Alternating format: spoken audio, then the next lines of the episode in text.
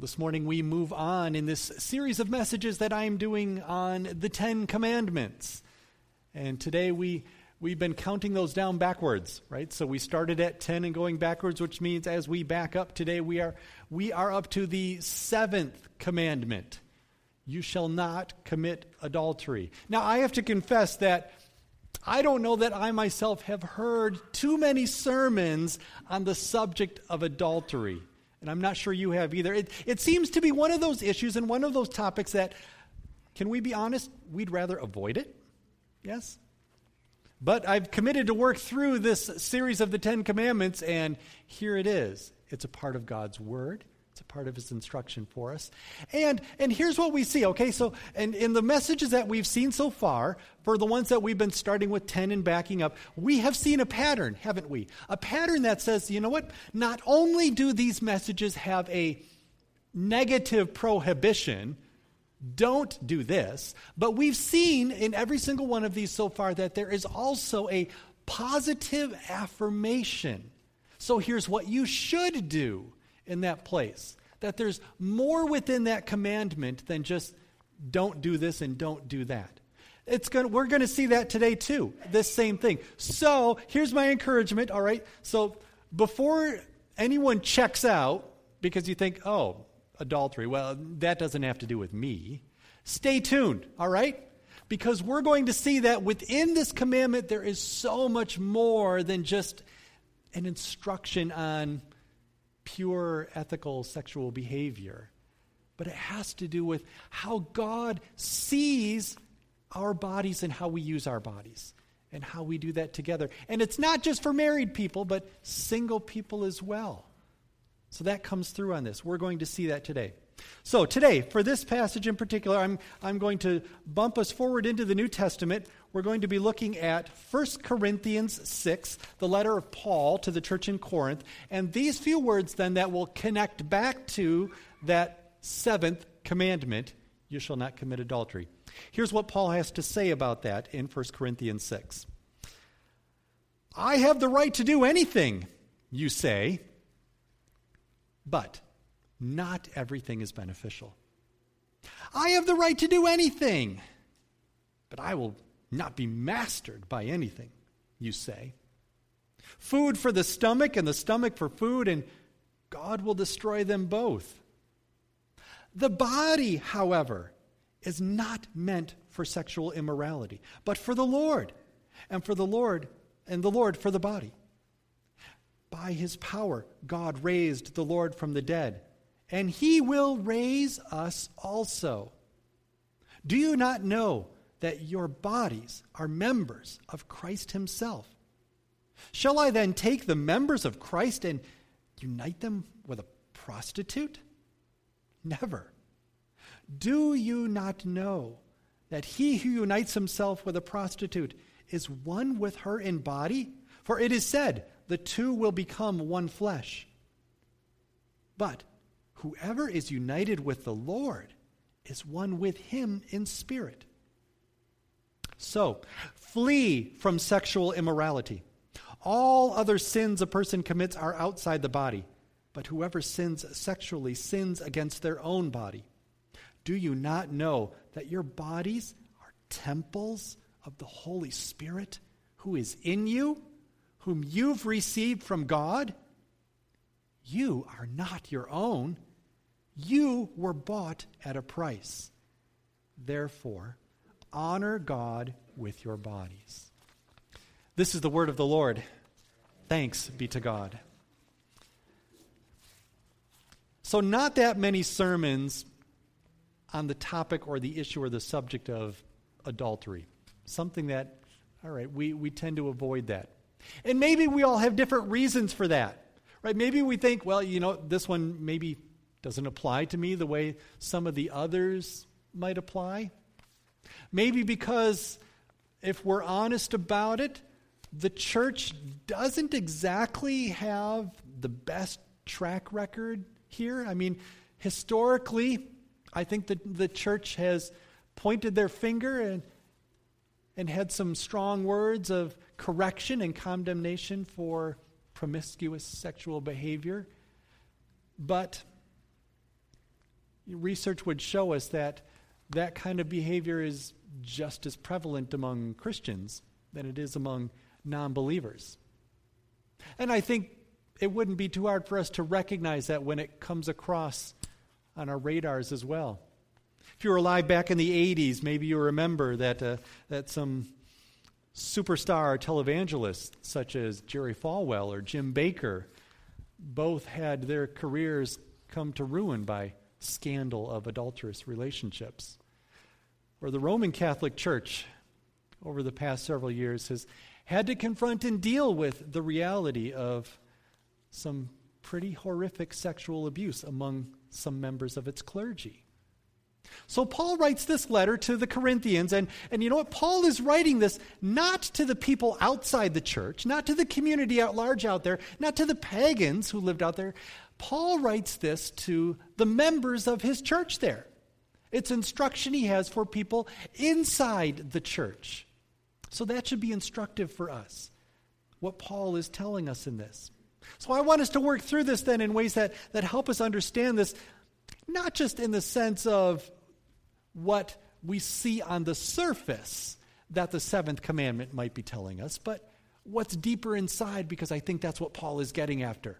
Something that doesn't just apply to the relationships of married couples, but for all people in whom God, the Holy Spirit, resides within us. All right, a few things that help us then that put this into a little bit of context. Something about Corinth first that helps make sense of what Paul is talking about. The city of Corinth, where Paul planted a church, Corinth especially was a place that was notorious for prostitution. It was common and accepted everywhere in that city. In fact, it was, it was an incorporated business in that city. That's why you, you read what Paul writes in this using some of their own words, right? I have the right to do anything, you say, but not everything is beneficial. Food for the stomach and stomach for food, you say. Well, that's confusing, but, but here's what he's getting at, right? He's saying, you know what? Your body was made to eat, it needs nutrition. Everybody eats, so that's why we have grocery stores on the corner things like that. It's a part of our world, a part of our society, because it's what the body does. That's where the Corinthians would have gone with this. They would have said the same thing. Everybody is sexual, so why shouldn't it be a part of our everyday life and culture and have that be a part of who we are? That was the Corinthian mindset, that they generally accepted that kind of a sexual lifestyle. That's what Paul is writing into in Corinth. So he gives some instruction on that, and, and that's why he's very particular in the words that we see in this passage to call out prostitution, right? Because that was a particular niche in Corinth that he was addressing. But he goes on from there and he frames this issue a little bit differently, doesn't he? He frames the issue in a way that not only do we see God's call or design for sexual behavior, but, but it's a call for a design that sees us in the way that God has created us to be in physical relationship in general. All of our physical relationships, we see God's design in that. So let's dig a little bit further into this. Let's see what really is coming out of this. And, and I want to do that by beginning with the way that we have been created for relationship. If you were to go all the way back to Genesis 1 and you read about the creation, God makes Adam and Eve and he makes them together to be in relationship.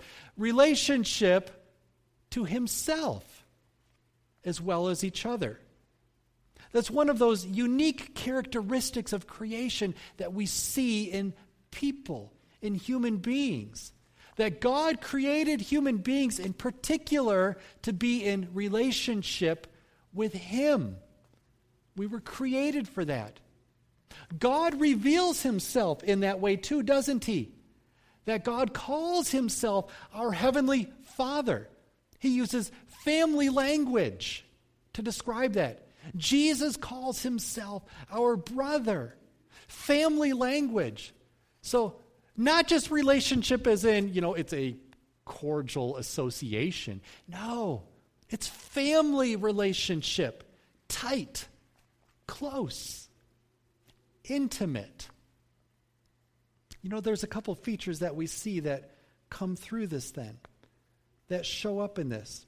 Consider the ways that God talks about this. And I'll, I'll, give you three examples from the Old Testament where we see this language coming through. In Jeremiah 31, God says through the prophet Jeremiah, He says this I have loved you with an everlasting love.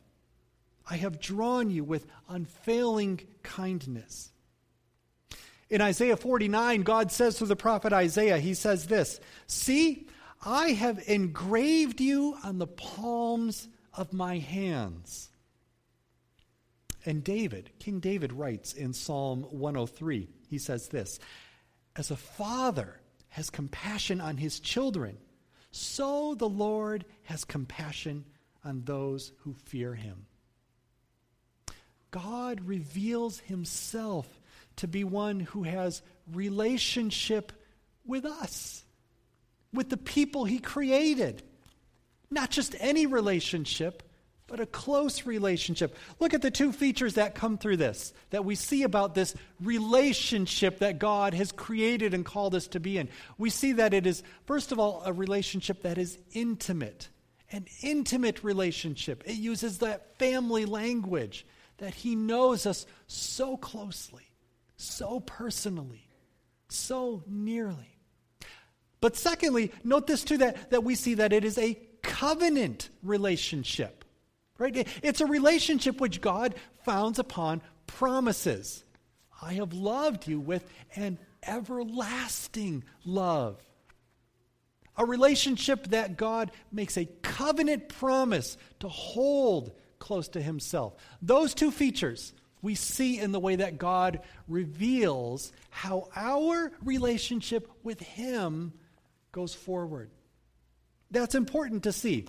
That's important for us to note because we see that expression of relationship then show up as echoes in our relationships with one another. That the way that God has called us to be in relationship with Him has within our world around us echoes where it shows up with one another as well. So, this commandment in particular, the commandment that, that forbids adultery, is a commandment that, that points us to see something positive and something beautiful as well. Right? It, it's, it's a commandment that reminds us that, you know what? There is no greater expression of intimacy between two people than sex. And there is no expression of covenant between two people more fundamental than marriage. So that's why the church has historically always said and taught that, you know, the, the sexual relationship is a relationship that God is designed to take place within marriage because intimacy and covenant are tied together. Whenever I do premarital counseling for, for couples for whom I will officiate a wedding, we talk about that and go through that. We talk about the way in which our physical relationship together as a married couple also includes covenant. That those things are inseparably tied together.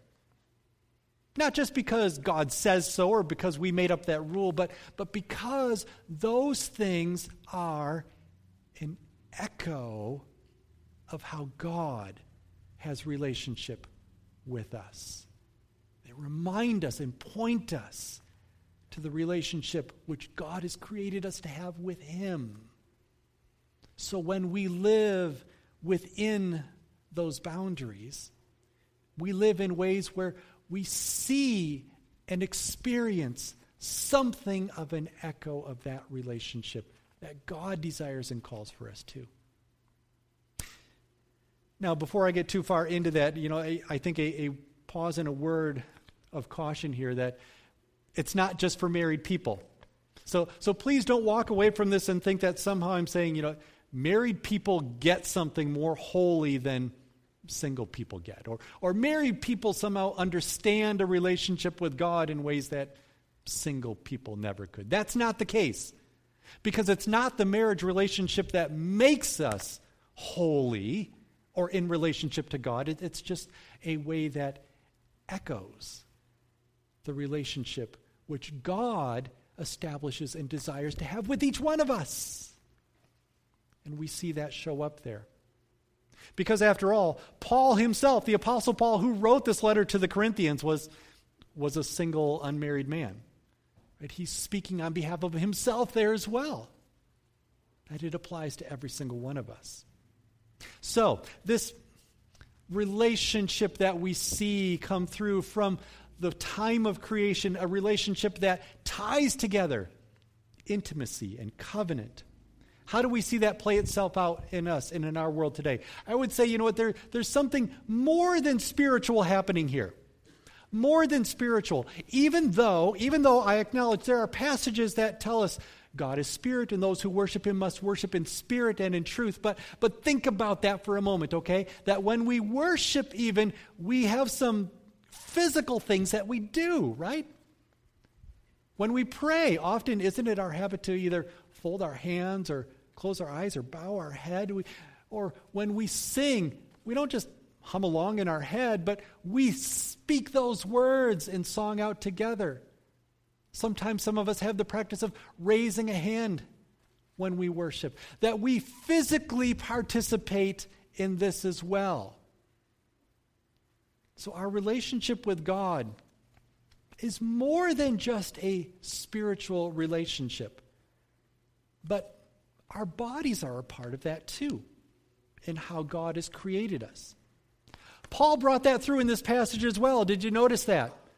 He says, and you will be raised. Christ will raise us in the last day. You know, sometimes maybe we, we make that mistake that, you know, the, that the part of us that gets saved is maybe just the soul, right? That when we die to be with Jesus, that, that it's just our soul that's saved. And, and, and, and we forget, we forget that last line of the Apostles' Creed. Right? The line that says, And I believe in the resurrection of the dead and life everlasting. That God has created us with bodies. He's created us as having more than just a soul. So the body is just as much a part of who God has created us to be as the soul is. Paul, then, when he talks about this, he describes our union with God, our relationship with God, the way that God expresses to have relationship with us. Paul, in this passage, describes that using the exact same one flesh language that the Old Testament uses to talk about marriage. Right? And you find that throughout Scripture. You find, for example, in the prophet Hosea. If you read the book of Hosea, Hosea is all about a story in which God Himself, through the prophet, describes His relationship to Israel as a marriage, like a marriage. How often in the New Testament is the church referred to as the bride of Christ, a marriage? That we speak of the feast when God creates all things new, the feast, the banquet, is described as a wedding feast in which God unites us to Himself.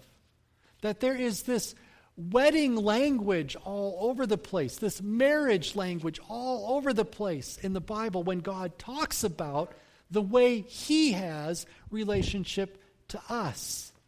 And it's not just spiritual but he's talking about all of who he's created us to be body and soul together. So, what we see in that then is even though we may be tempted sometimes to think, you know, uh, if I just keep my soul pure before God, if I just keep my spirit pure before God, because that's the part of me that God will save, we make a mistake then, don't we? We fail to recognize that what we do with our bodies dishonors God when we use our bodies in ways that fail to echo God's covenant intimacy with us. So we see in this commandment then that there is there's a call for us then not only to live according to a particular sexual ethic, but it's a call in the way that each one of us is to see and use our bodies in relationship with one another. We use who we are in relationship with others in ways that echo that relationship that we have with God. Paul brings us out. He says, You are a temple of the Holy Spirit. And as a temple of the Holy Spirit, there are ways that you can live that echo what it means to have God reside within you. I'm, I'm flying solo this weekend, meaning my, my family is all up in Ludington visiting extended family. So they left Friday afternoon, and, and I've been living alone at the house the last two days.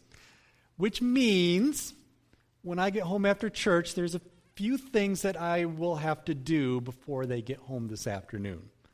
Maybe you can guess, right? All right. There's dirty dishes in the sink. I'll load those into the dishwasher. All right.